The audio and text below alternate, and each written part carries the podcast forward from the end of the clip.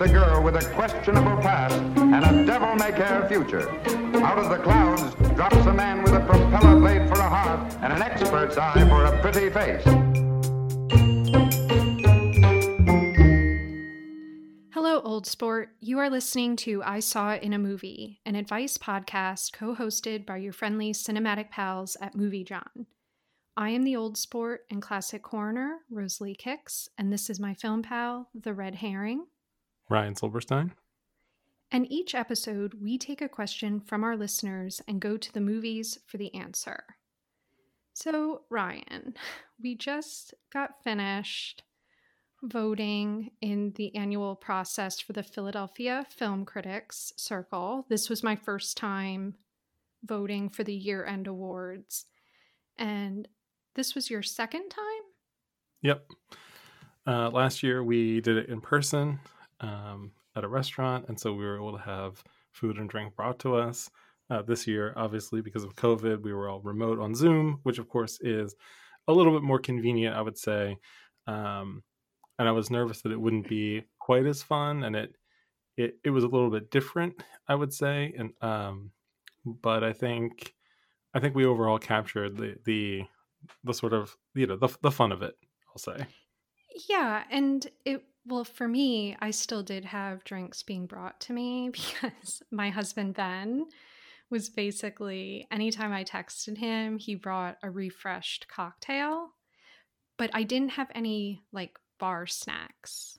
So maybe if I am going to be on Zoom next year, I'll have to tell him he has to up the game a bit and have some like appetizers. Yeah, he needs to he needs to bring out those uh, pigs and blankets and things.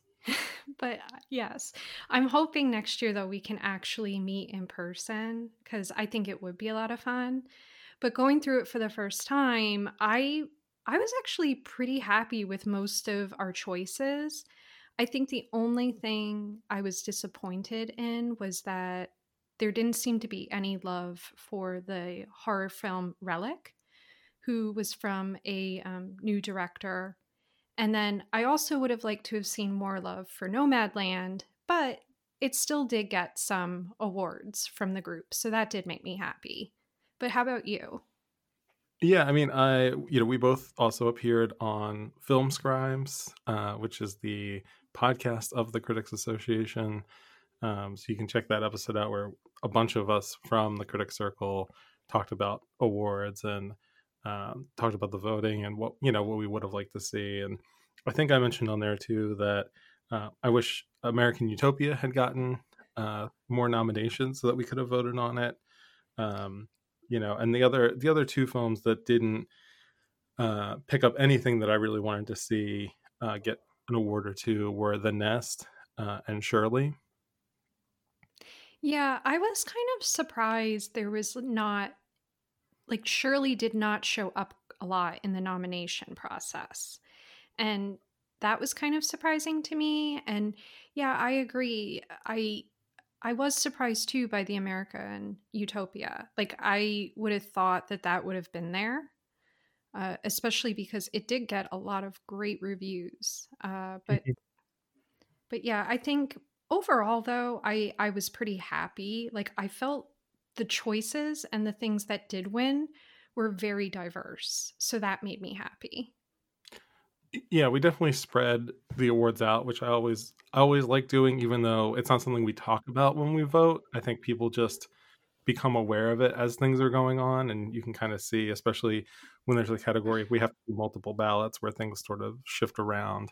Um, you know, and I think I think what's interesting in voting as a group is that like I feel like you know if it was the two of us, Rosalie, um, you know, or Gary Kramer, who else also writes with us at Movie Jawn from time to time, you know, if we sat down and we made a list together, it would not look like the list of winners from the whole group. And I think that's actually a good thing because the taste of the group is pretty eclectic. I feel like everybody is kind of, um, you know, I don't want to say like all over the place, but I think people are into different kinds of movies and different kinds of things speak to them in different ways and i think it's it's interesting to see how we can come together and kind of agree on something yeah totally agree with that uh like you said it's not a bad thing at all Uh, and being that this was the first time that I was voting, like I'm already looking forward to doing it again next year, or I should say, hopefully at the end of this year.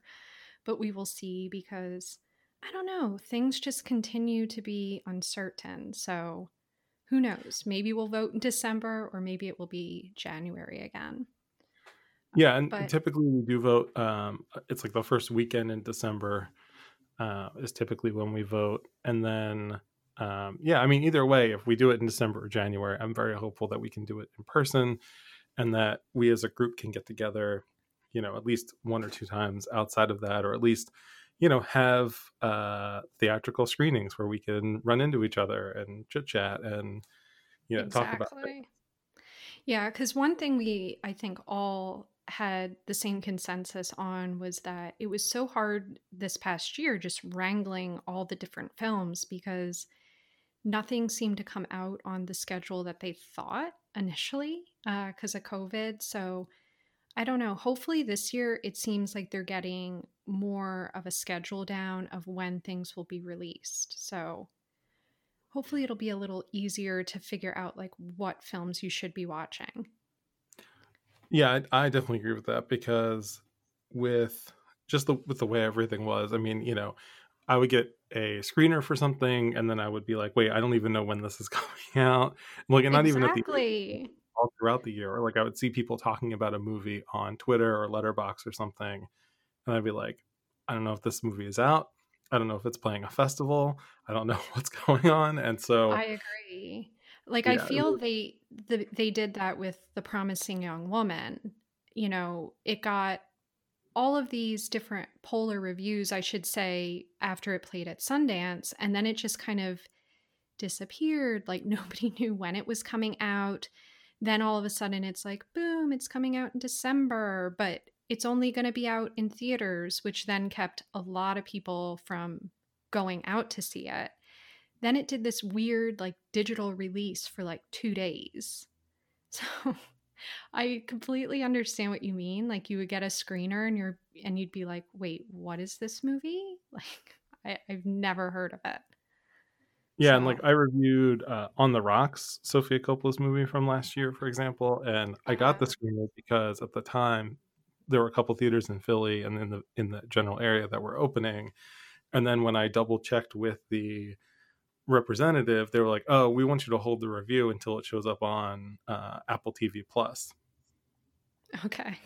So I was like, "All right, like I'll watch it and I'll write it." And then it was like a month later before the review actually yeah. went up because they asked me to hold it. So like, again, it, it was hard to know what was out and what was available. And I know there's a ton of movies that played a bunch of festivals last year. Um, that'll be 2021 movies for me because you know when I do my my own list, aside from the group like it's always about what is a new movie that became available to me in the year so um, okay. for example Picture of a lady on fire i saw at the philadelphia film festival in 2019 so that was the top of my 2019 list um, but if i had missed the festival run and saw it when it opened in february of 2020 it would have been on my 2020 list because sure. it just it's me so it's like i can set my own designations right. but you know yeah that makes sense yeah but when you're so... voting you have to agree on what the rules are for everybody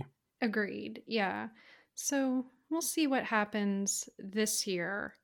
Um, but what about flick picks have you been watching anything lately? I mean i feel like now i've finally been able to delve back into watching things that i I not that like I really really want to watch it, but like it's just going into this library that's been sitting in our living room that I've been meaning to get to but have kind of put off because I was watching all the award screeners. Uh, yeah, I actually watched uh, a bunch of movies recently, um, nine of which I think were completely new to me. Um, oh for an article in the upcoming Movie Jawn issue. Um, so I'm doing a a short a short piece, and I say short because it's it is covering ten movies, but the blurb on each is going to be relatively short of uh, famous directors and their first movies that they made in color because our theme is color. So, um, you know, I watched, um, let's say, I watched Drums Along the Mohawk, which was like John Ford's first color movie. I watched Belle de Jour, which was uh, Louis Buñuel's first color movie. I watched The African Queen, which is John Huston's color movie. And overall, I think that it was an interesting project because the movies themselves kind of cover a span of like 10 to 15 years.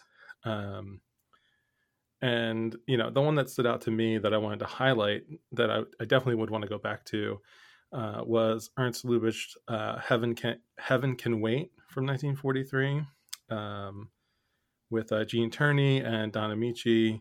Um, and a great performance by Laird Cregar as His Excellency, aka Satan, because the movie is like a reverse Christmas Carol where a guy dies and meets Satan and is basically arguing like, no, I should be in hell. Like I don't know what the holdup is, but like you need to process my paperwork. yeah, I I recently watched that too a few months ago because we had also bought the Criterion edition and I absolutely loved it. Uh, it was when I was going through like Gene Tierney's filmography. So that's kind of what led me to it, but it is a great film. Uh, and yeah, that, that's the one that I wanted to highlight out of that group. But I think all 10 films were super interesting. And I think the article is going to turn out really well.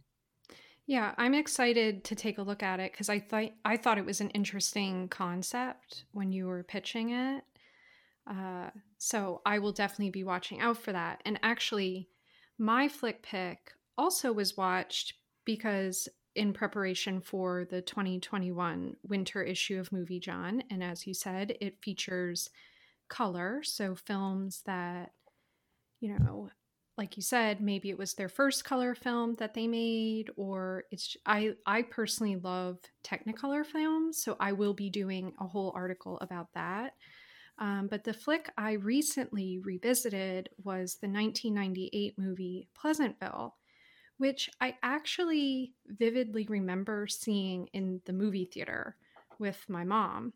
And for those that have not seen Pleasantville, it was written and directed by Gary Ross, and it tells the story of two teenagers in the 1990s, played by Reese Witherspoon and Tobey Maguire and they end up breaking their television remote controller and then are paid a visit by Don Knotts, who brings them this like super high tech remote.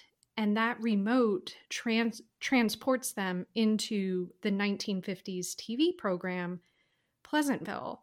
And they find themselves in this like black and white community that thrives on routine, complacency, and old fashioned values. And basically, what happens is when they arrive, they turn this community upside down and they show the townsfolk that there's more to life than just eating dinner at six o'clock and iron shirts and going to work. And soon the town starts to essentially change color. And I absolutely love this film. I I don't know if you have seen it, Ryan, but if uh, not, yeah, I have not oh, since oh, great. not for many years, but I, I have fond memories of watching it. Uh, I believe we rented it from Blockbuster on my request. Oh, cool. Yeah, I watching it again, especially with like everything that's been going on recently, I found it to be extremely relevant and especially with in terms of like people not being able to handle change and lacking the ability to open their mind and understand something different.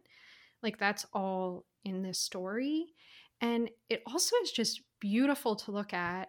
I only have a DVD. I was going to check out and see if there was like a better quality. Because I don't know about you, but when we play DVDs in our player, it's always like a little wonky.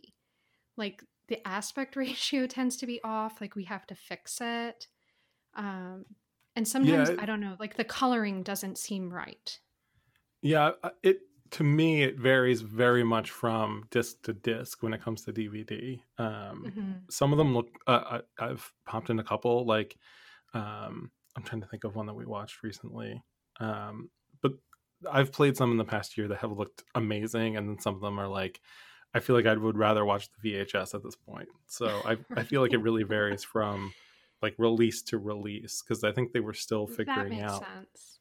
like Yeah, that makes sense because this edition that we have, which I cannot stand these types of releases, but it's in like one of those cardboard cases. And then it has like a strip of plastic. Do you know what I mean? Mhm. yeah Like, the the it, it, It's it like snaps. Yeah, like I just I don't like those at all. Um, but I we've had it a very long time. uh, I will say sacrilegiously, uh, all of our DVDs are now in like disc binders. Oh, right. I remember you saying that because you were just Um, running out of room.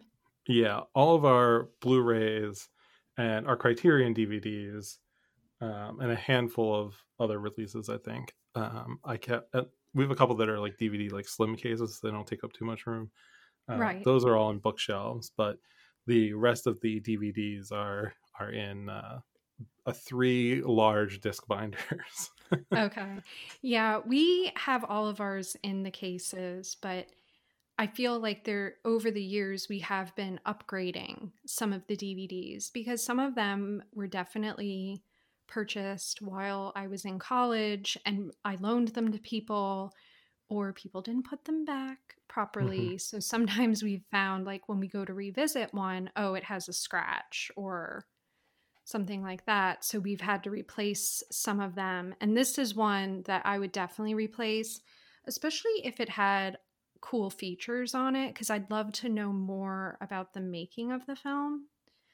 Um, but yeah, so if you haven't seen it, I highly recommend checking it out. And like I said, I will be doing an article in the next print issue of Movie Jawn, which is hopefully going to come out in early February. So check out moviejawn.com um, where you can subscribe and pick up a copy. Yeah, So now should- is the time. Oh, I was going to say now is the time to subscribe uh, to make sure that you get a copy of the winter 2021 issue. Exactly. Yeah. And especially with the noir issue, uh, we did not order as many copies this time because the issue was so big. So it was a little bit more costly than our previous issues, and it sold out really quickly. Um, and we got a lot of great comments about it too, which was exciting. And I have a feeling this winter issue is going to turn out great. Um, the printer we use always does an awesome job with the color printing, so I'm pretty excited. Yeah, I'm excited that uh, I will probably have two articles uh, in this issue after skipping the noir because we had so many submissions.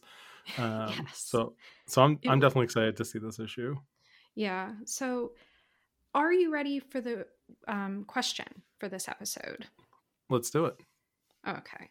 So, one of the things that I have to mention about this question is it was actually sent in through postal mail, which I was Woo. very excited about. Um, but here it goes Dear, I saw in a movie, because I love the mail and you love the mail, I will be your pen pal. What movie do you think shows us why we need the post office to save the day? You have a great podcast. Signed, sealed, delivered. I'm yours. P.S. These two characters are to put on your cinema sips so you know which glass is yours. So our listener sent us these little like paper doll, like cardboard cutout things that we could set like on a wine glass or a cocktail cup. They're really cute. That's the one great. says red herring and the other one says old sport. So the next time I send you something, I will tuck yours into a box. Um, but yeah, I love that we actually got real mail. Uh, it's always exciting. Yeah, and especially you know in a time when you can't see people, I think sending uh, something through the mail is it's just more real. Um, you know, and I think that's yeah, it's always fantastic. Yeah, and as we've discussed on previous episode, I am very fond of stationery, pens, and pencils. I told you I'm even in a pencil club. so getting real mail, it thrills me. So if you want to send us mail, we welcome it. Um, and yeah, it does make us happy. So, also, I did want to mention because this question also excited me for another reason. As a young child, I wanted to be a postal worker because I loved their uniforms and I just always felt like a postal worker, like their job was so important because they were giving people packages. And I know now a lot of people just reference the mail as being like, oh, they're bringing me bills or junk. But I don't know, like in the pandemic, I feel people have grown a more appreciation of the mail because I don't know about you, but like we wait at the window to see what's coming every day. Well, I will say um, that I too grew up in the era of Mr. Rogers' Neighborhood, in which the mailman was a prominent character, uh, as well as uh, episodes of Cheers with Cliff Clavin. So I, have I, I, have always had a fondness for the postal service.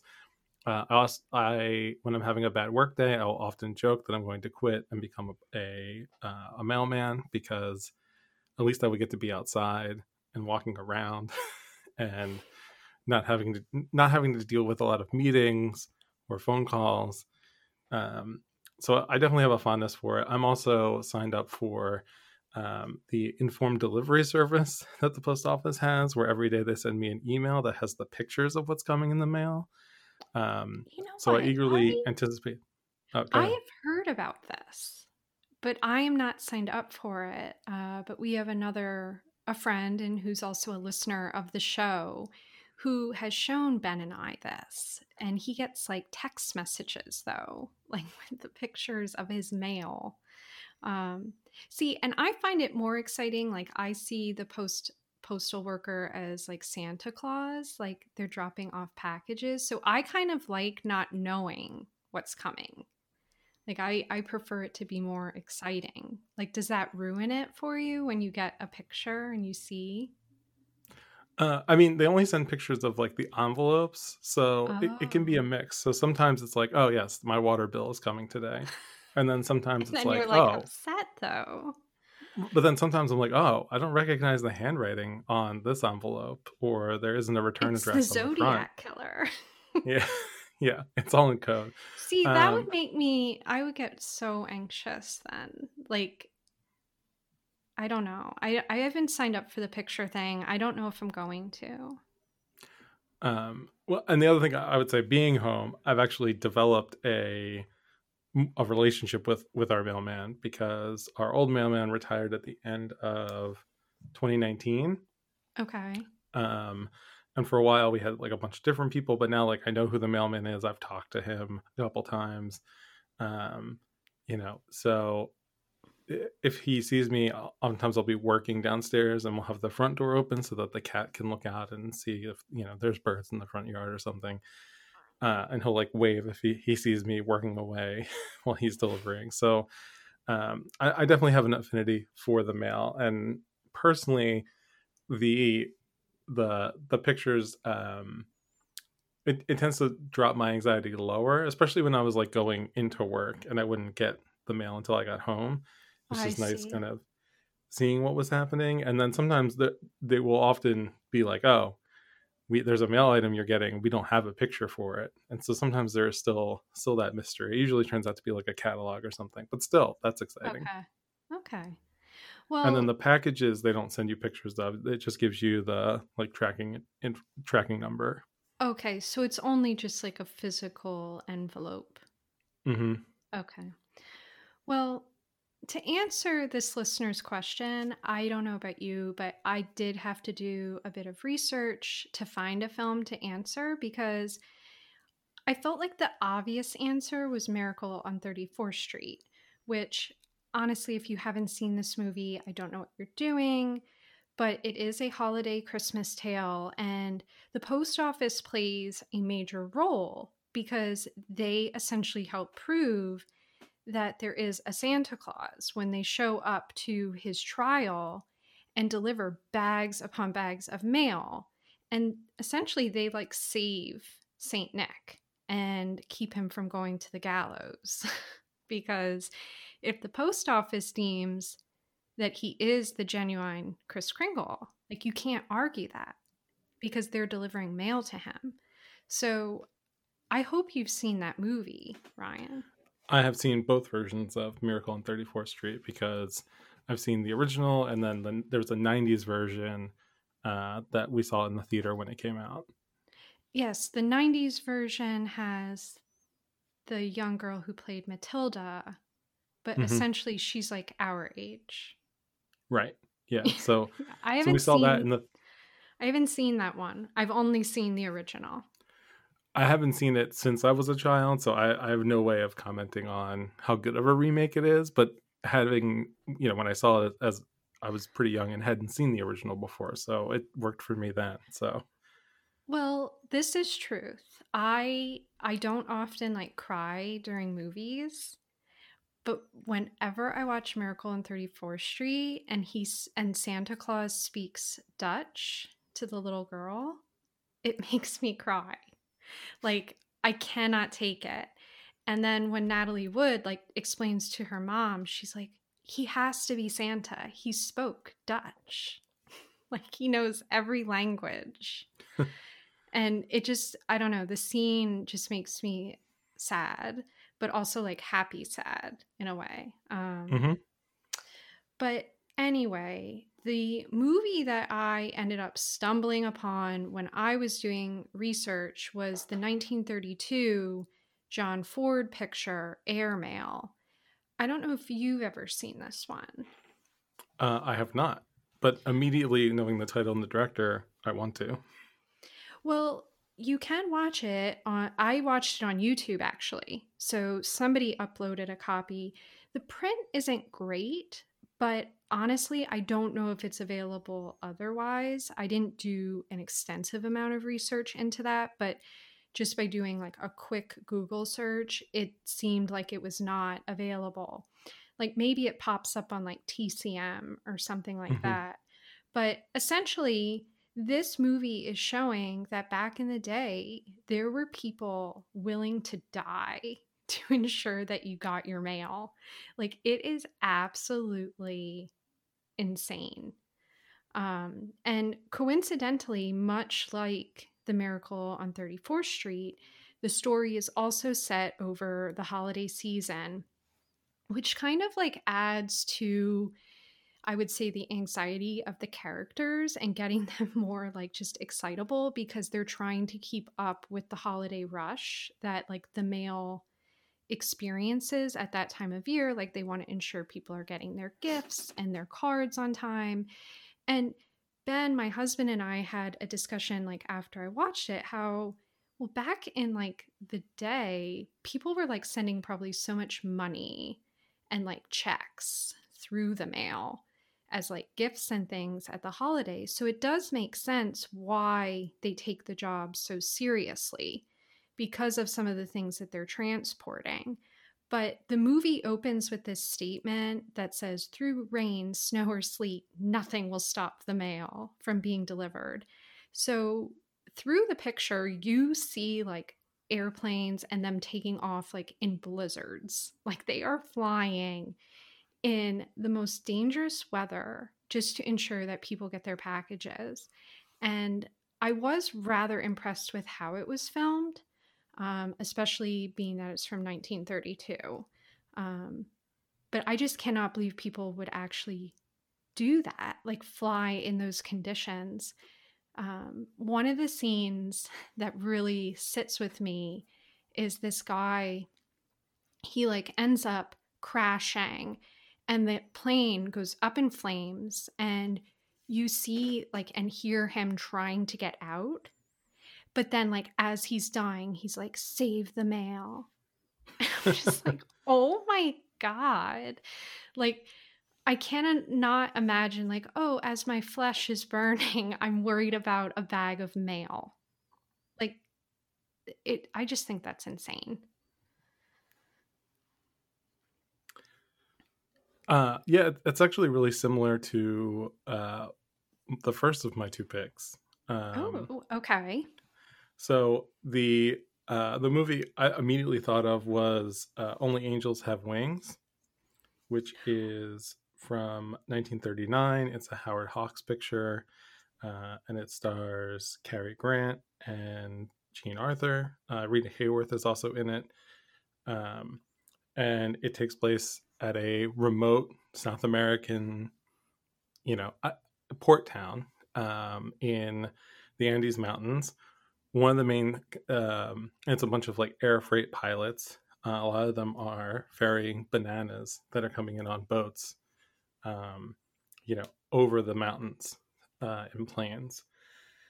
And it has a similar kind of, um, you know, it's dangerous conditions. There's a lot of fog. There's a lot of bad weather. Um, you know, these are the kind of pilots that are like death is very much a part of their occupation yes. and they're you know like uh, some of them will make jokes about it. Some of them will just you know sort of drink a lot when they're not when they don't need to fly. Some of them will indulge in a nice steak dinner. Uh, some of them chase women. So they all have their ways of of coping with uh, that specter of death. And that's that's very much what the the movie is about. Um, but i have a, a story about the first time i saw it. Oh, um, oh, cool. So, and I apologize to any listeners if I've told the story on the show before. I honestly don't remember, but um, in college, uh, I was a political science and economics major, uh, but I did attempt to take uh, a film class, which was run through our school's English department because we didn't have like a film, of like a real film studies program. And uh, I only stayed in the class for a week, so like three individual classes, and then I dropped it. um, mainly because we spent two out of those three classes talking about ha- camera setups for multi-camera sitcoms. You know what? I do remember you bringing this up. Okay. Because that is ridiculous. like, why would they be talking about that? in that class. I mean, I will say in one of my early film classes, we definitely did a sen- uh, like a session about like three point lighting. Mm-hmm. It was literally like a half hour discussion, and then oh, it no, was this like, was playing oh, like. Go ahead.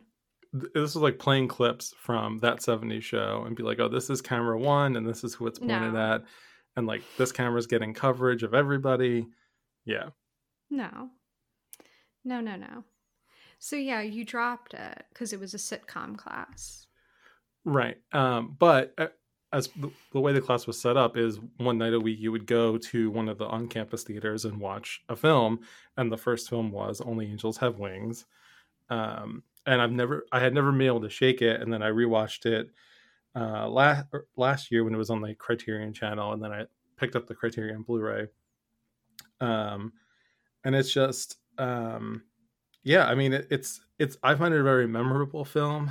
Um, you know, it's it has that whole attitude of like, why are we even doing this in the first place? There's sort of a futility, I think, that comes into a lot of his movies.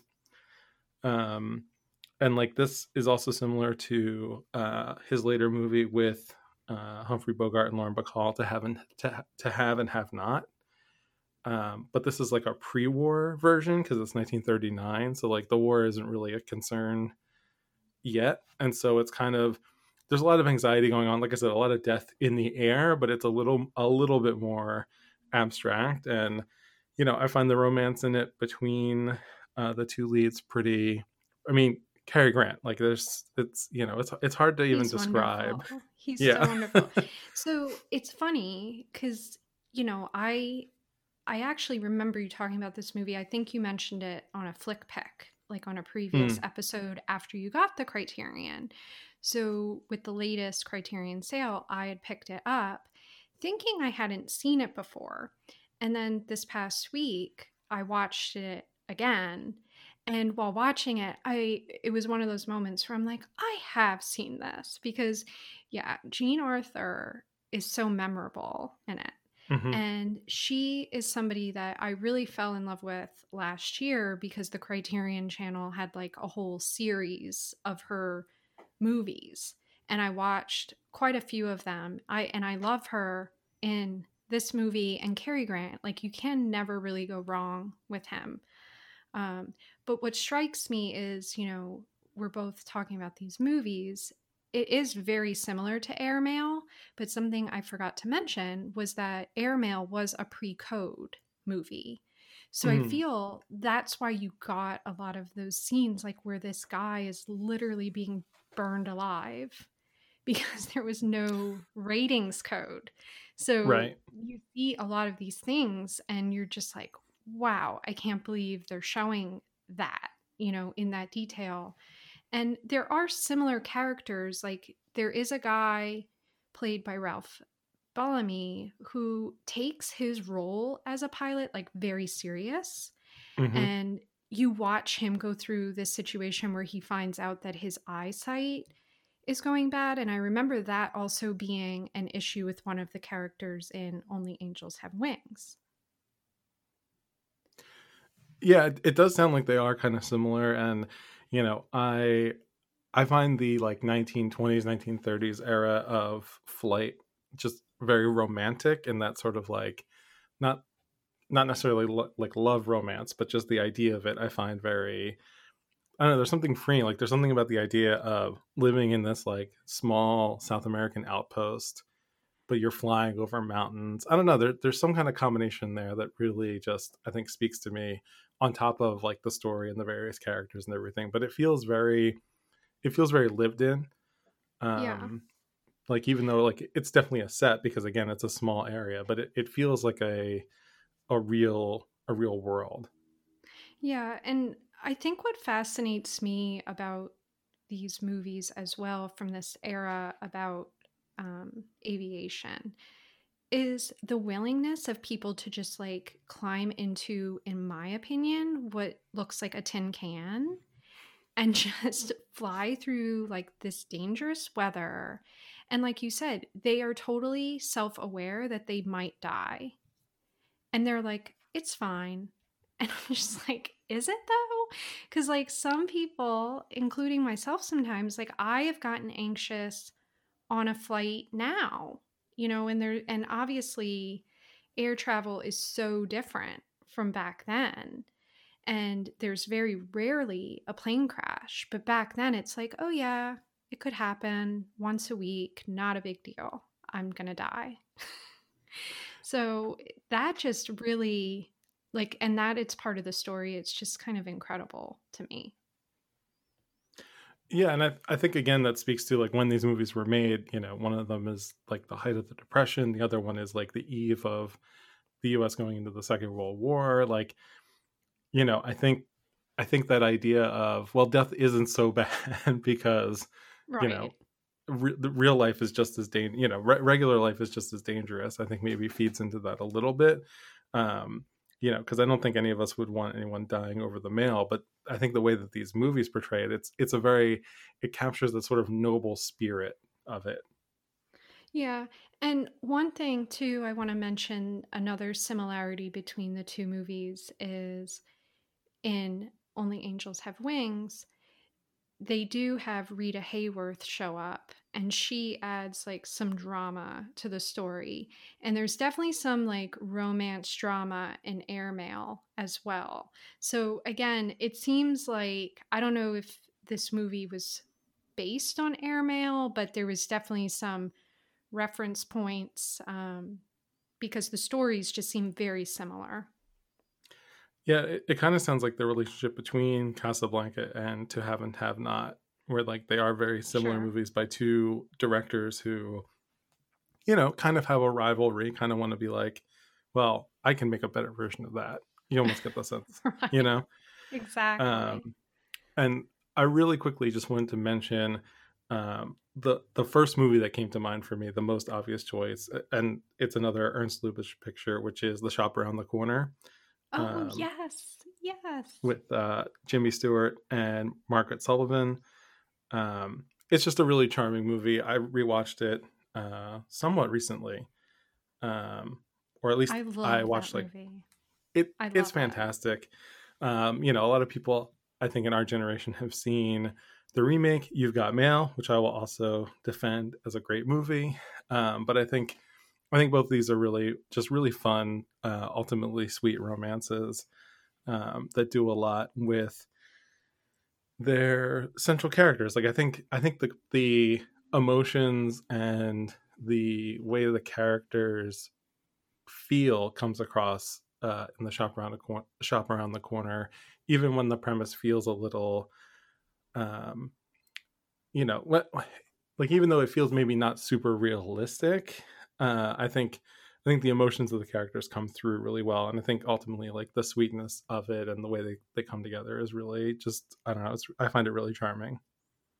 Yeah, I agree. I I love the two main characters in Shop Around the Corner. I I love Jimmy Stewart. He's like another dead guy that I'm obsessed with.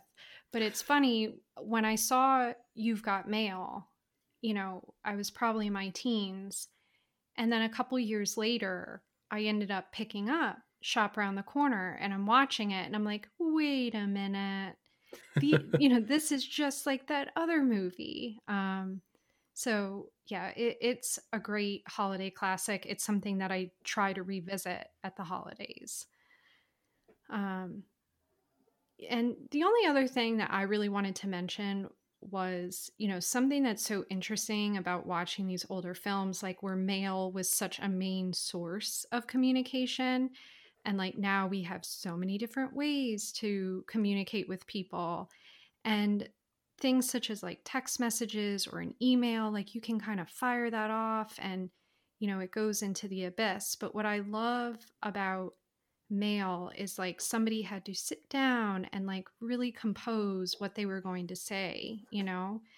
And you can like actually physically hold on to that item afterwards. Cause I have letters that like, you know, I got from my mom or um, mm-hmm. my grandparents that like you keep and you can go back and look at them again and you can hear their voice. And I think that's what's just so cool about mail. Yeah, and there's so many ways to make it personal. And uh, I know where our house is, uh, we actually have a mailbox on the opposite corner.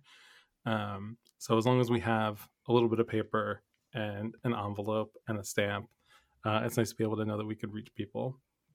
Yeah, exactly. And you'd be surprised, like, so many times when I send mail and somebody will always like send me a message afterwards. They're like, oh, that made my day because people are just so used to getting like junk in the mail or bills and but when they get like a card from somebody it, it could lift their spirits and make them happy. So i think especially with just everything we've been going through over the past year you know the next time you're looking for an activity maybe send a postcard to somebody yeah, absolutely. I I enjoy sending postcards to people uh, when I when I travel. So I, that's another another thing I highly recommend, yeah, especially from other fun. countries. That's totally fun.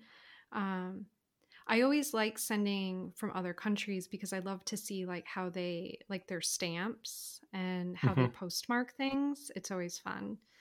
But when you're sitting down to write your letter, you have to remember there were people that were willing to die for that and that I think is amazing. Um, but yeah, I I really like your picks, and I hope our listener does too. Yeah, and, and this was a great question because again, like no, nothing was you know terribly obvious. Like we, I think we both had to think about it a little bit. Um, yeah, we so actually. This, this to, is like, a great question. We had to do something. um, Great. So before we sign off, don't forget that you can find a breakdown of the episodes on moviejawn.com, where you can also subscribe to our quarterly print movie zine that we were talking about earlier. And our first issue of 2021 will celebrate and feature the use of color in movies. So don't let the gray days of winter get you down. You can get lost in the brilliant hues of Movie Jawn's winter issue. And again, available for pre-order at moviejawn.com slash shop And you can follow the show on social media. We are on Twitter at I Saw It in a Movie. And if you're seeking advice, you can send us your questions through email at dear I saw it in a movie at gmail.com. Or you can also send us postal mail, like our listener did, and you can send that to P.O. Box 20172, Philadelphia, PA 19145, attention movie Jawn. And all that information is also on our website, moviejawn.com. So, Ryan, where can people find you on the internets? Uh, sure. They can find my writing in the pages of Movie Jawn and on moviejawn.com, uh, or you can follow me on Letterboxd and Twitter at Silber whatever. That's with a B. Yes, and you can find me on Instagram at the dot old sport or Twitter at bonjour old sport. I'm also on Letterboxd at Rosalie Kicks.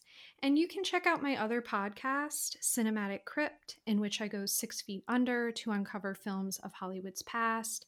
And you can find that wherever you catch your pods or download at moviejawn.com. And Ryan, did you have any advice this week? Uh, I do. So, from Only Angels Have Wings, um, one of my favorite things in the movie is a recurring bit between uh, Cary Grant and Jean Arthur, where he keeps asking her for um for matches, and at one point, uh, she's like, "Isn't it about time you start carrying some of the some of these?" Um, and so I think, you know, once once the world opens back up a little bit and you go out into the world, just you know, don't forget your matches. Yeah, I always actually carry some sort of way to start a fire. I don't know if I've ever told you this, but my grandmother, my mother's mom, loved to burn things. Like she was a total pyro. So when my brother and I would go to my grandparents' house, we would always be like burning something. like she liked to burn furniture, old clothes. You know, I I really hope now when I think back on it, like it wasn't because of like she committed a murder. Like we weren't burning evidence, but I think it was just because she was getting rid of old things. Um, but my dad used to get so mad because we would come home like smelling of smoke. um, so yeah, I I always have liked fire. But my advice actually comes from A Miracle on 34th Street.